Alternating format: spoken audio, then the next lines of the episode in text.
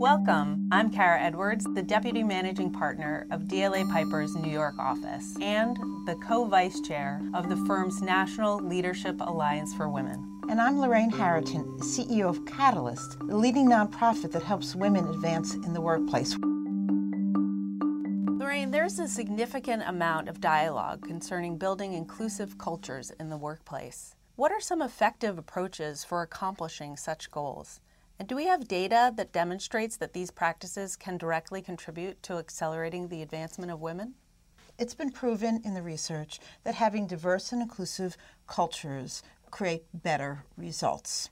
More importantly, if we want to take advantage of the human capital and everyone is interested in talent, we have to create environments that attract, retain, and get the most out of our talent. So, women in the workplace now represent more than 50% of the U.S. labor pool, and women are graduating from colleges and law schools in record numbers, in fact, more than men in many cases. Mm-hmm. So, we have to relook at our practices to make sure that we really take advantage of that talent. So, we know that we need commitment and intentionality at the top of the organization. We've got to measure and keep people accountable. And then we've got to do the hard cultural changes so that we create workplaces that disrupt bias and enable equality. Thank you for that, Lorraine. I, I too have been watching as more and more women have been entering our industry. But sadly, when you look towards the highest echelons, you don't see as many women. And there are obviously multiple reasons for why that occurs. But tell us, if you could, what are some of the metrics that you help your partners put into place in order to try to solve that gap? You know, we do have a lot more women at entry levels. And compared to when I entered the workplace, we've certainly made progress. So when you get to the middle of the typical organization, you ha- usually have about 25% women in management. But at the very top, at the CEO level or at the partner level, you're seeing more like 10%, and the CEOs in the US, it's about 6.5%. We have a lot of work to do to really move the needle in that way. So, the things that I mentioned, which is, first of all, the top management, particularly the CEO, has to be very intentional and committed. They've got to put in measurements to really drive change. And then they've got to work on a lot of the practices that can enable women to be successful. Things like sponsoring, things like helping men understand their implicit bias and interrupting that bias. So we have about 70 CEOs are part of our Champions for Change initiative. They make a deliberate commitment to advance women in the workplace, and we've been measuring them over the last five years, and they report their data. And they, they've made significant advances in every level since 2013 to 2018, and they're ahead of all their industry benchmarks. So, with Wonderful. intentionality and commitment, you can make progress. Excellent.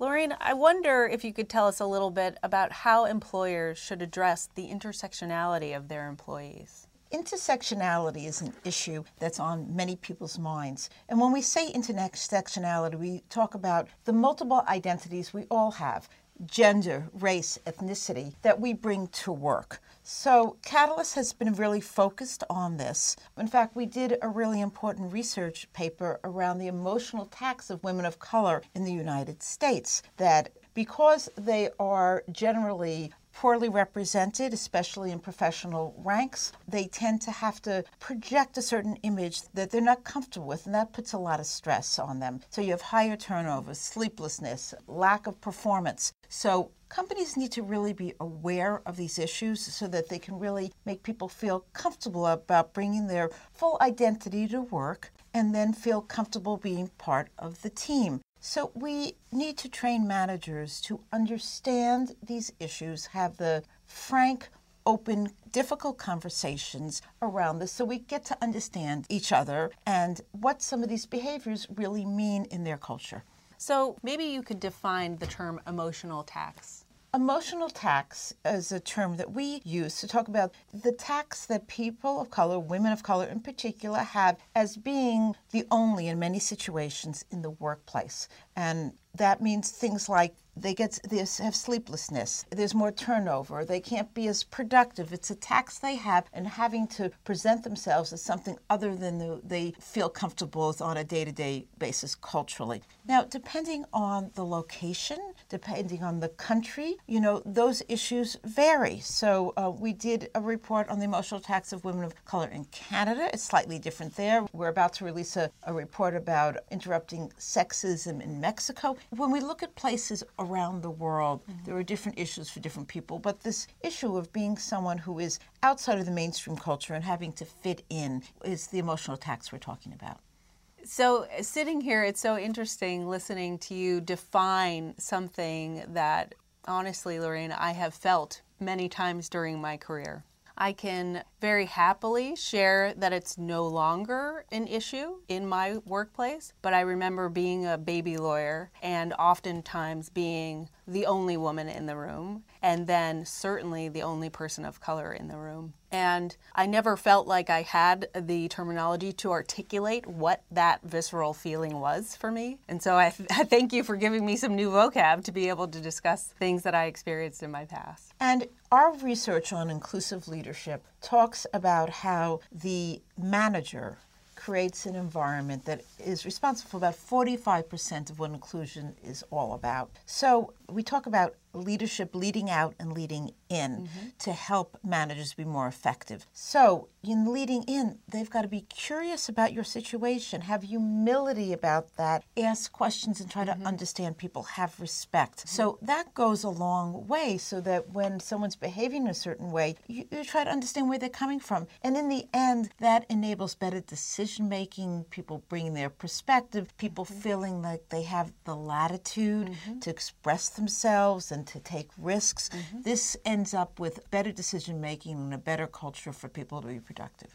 Lorraine, one of the things that I've seen in my career that drives diversity, inclusion, and belonging within the industry is hearing from our clients how it's a business imperative to have a diverse set of viewpoints, a diverse set of voices, a diverse set of brain power who's tackling the challenge that any corporation or organization is facing. How has Catalyst influenced the narrative as a business imperative?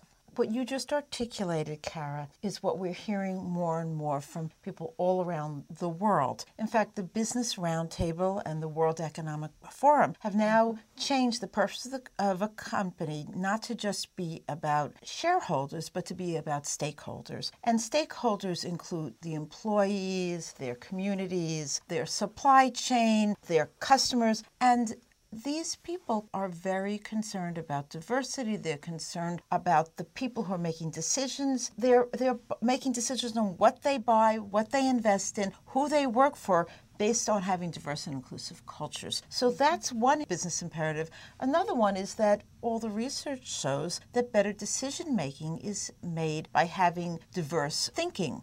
And lastly, the importance of having the broadest set of talent that you have access to, which means that you've got to have an environment that attracts and retains a broad set of talent attracts, retains, and also allows that broad set of talent to, to grow, be, to and grow, to bring their whole selves to, to work. grow and right. thrive. Right. Yes.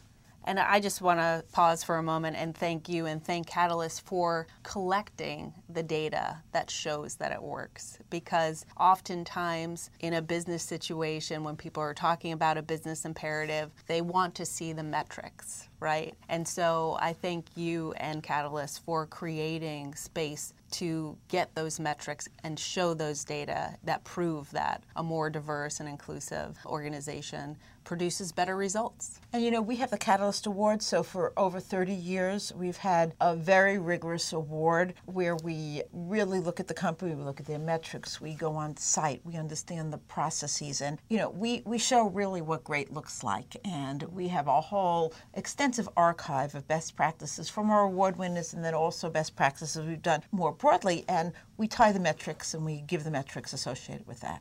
Could you share a little bit about what Catalyst's research indicates concerning the impact of women leaders and, and board members?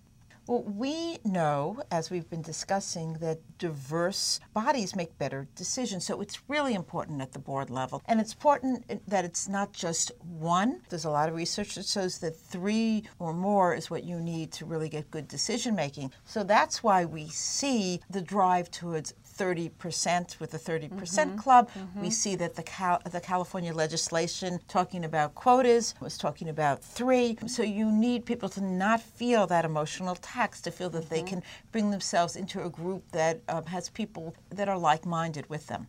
So, Lorraine, our firm has had the opportunity to send representatives to your Future of Work symposium. This is an emerging area for Catalyst. Was this work driven based upon requests from your many corporate partners? You know, honestly, and I've been a Catalyst for 18 months, it's something that I've been personally very interested in since I spent much of my life in Silicon Valley and I'm very attuned to some of these things. But as I came into the organization with this is a hypothesis of a new area of focus for us, I started talking to a lot of our supporters and people really resonated with it. So we added it to make it a really strong pillar for our focus, and we've gotten a lot of excitement about that. You know, companies are spending a lot of time on thinking about the future of work because we know that technological change is enabling a, a very major change in what work is all about. Mm-hmm. So they're focused on it, but they're not necessarily focused on what that means for women. So that's where we can play a role. What do you believe are among the most important emerging workplace trends, Lorraine? Well, based on the symposium and the work we've been doing, the first trend that really I want to highlight is reskilling and upskilling and lifelong learning. So, because of the major disruption in the nature of work, the old model is you go to school, you have your career, then you retire. Mm-hmm. That is completely disrupted. Mm-hmm. People, jobs are changing so rapidly that people are who are going to be successful have to continually reskill. So, companies are looking at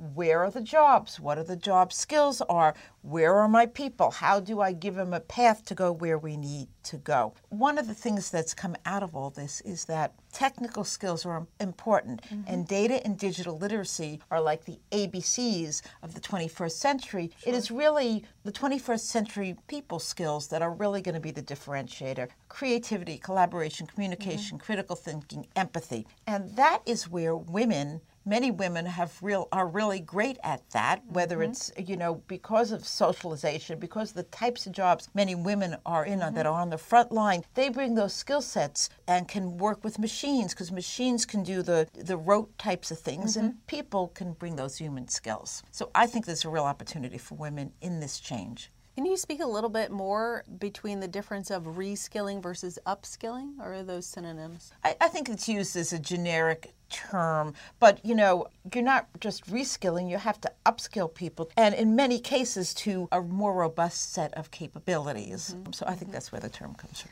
Yeah, well, it makes sense. Many of my clients, and I'm sure many of the supporters that Catalyst works with, are organizations that are looking for ways to be more efficient and to work smarter. And part of that requires being agile, right, and moving with innovation and where the market's going. I think companies that are not are not going to be in business.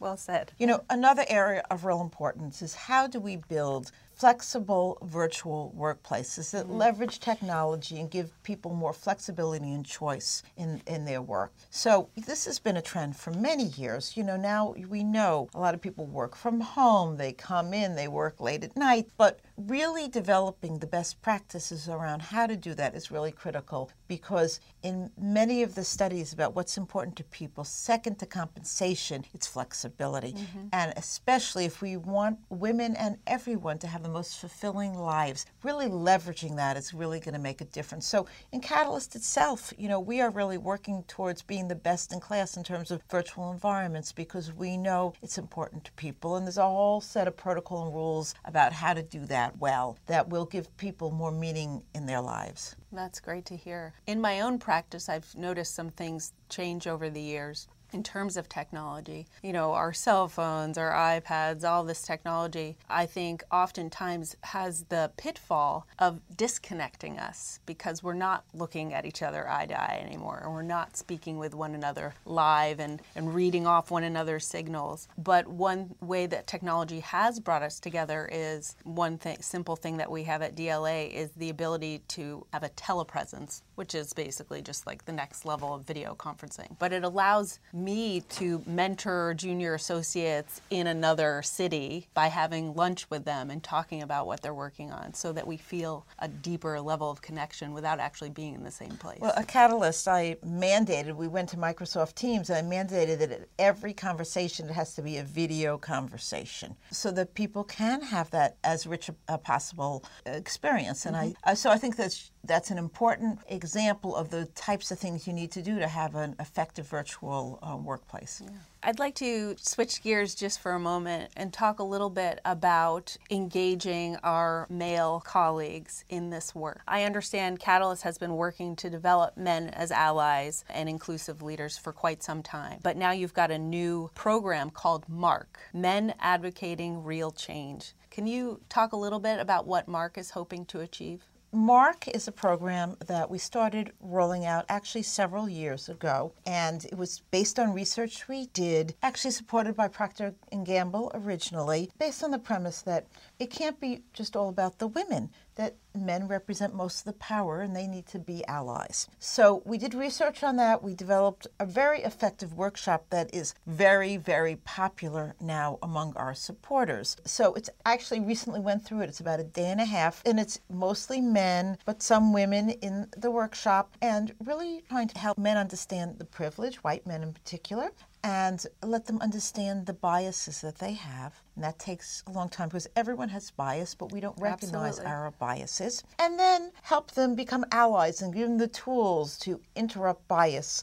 in the workplace. Have the right type of empathy. Be sponsor, give women the hot jobs, you know. So it gives them the skills to be effective in doing that. And now we're actually scaling MARC even further. We got a major grant from Chevron um, that was interested in this area, and they had innovated themselves something called it was like leaning groups for men. So now we're taking that and we've turned it into something called MARC Dialogues, which allows small teams to work together in a structured way to learn about MARC over a year or two year period. And that will allow us to really scale MARC across the entire enterprise because it's critical that everyone understands this. It's part of the culture that that first line manager is part of it. It's not something you can just do with a workshop at the top of the mm-hmm. organization. So we're excited to have the support from our supporters who've been part of MARC that they want to have it happen all around the world and at every level.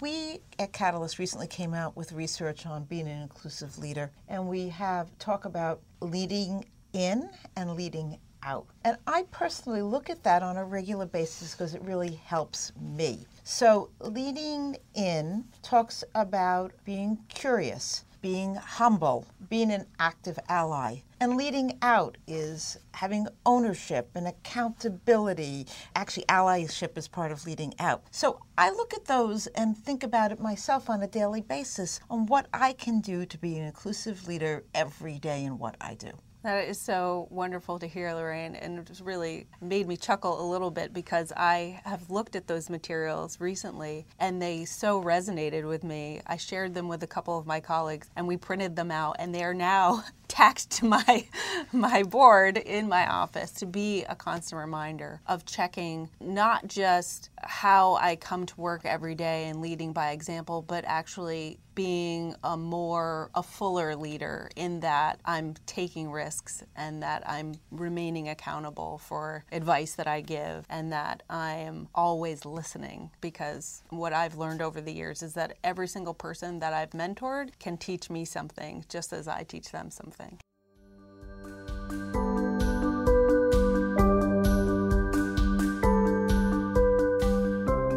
You so much, Lorraine, for your thoughtful insights on these important topics that continue to evolve. And Cara, thank you so much for your interest in this topic and for DLA's passion around the mission.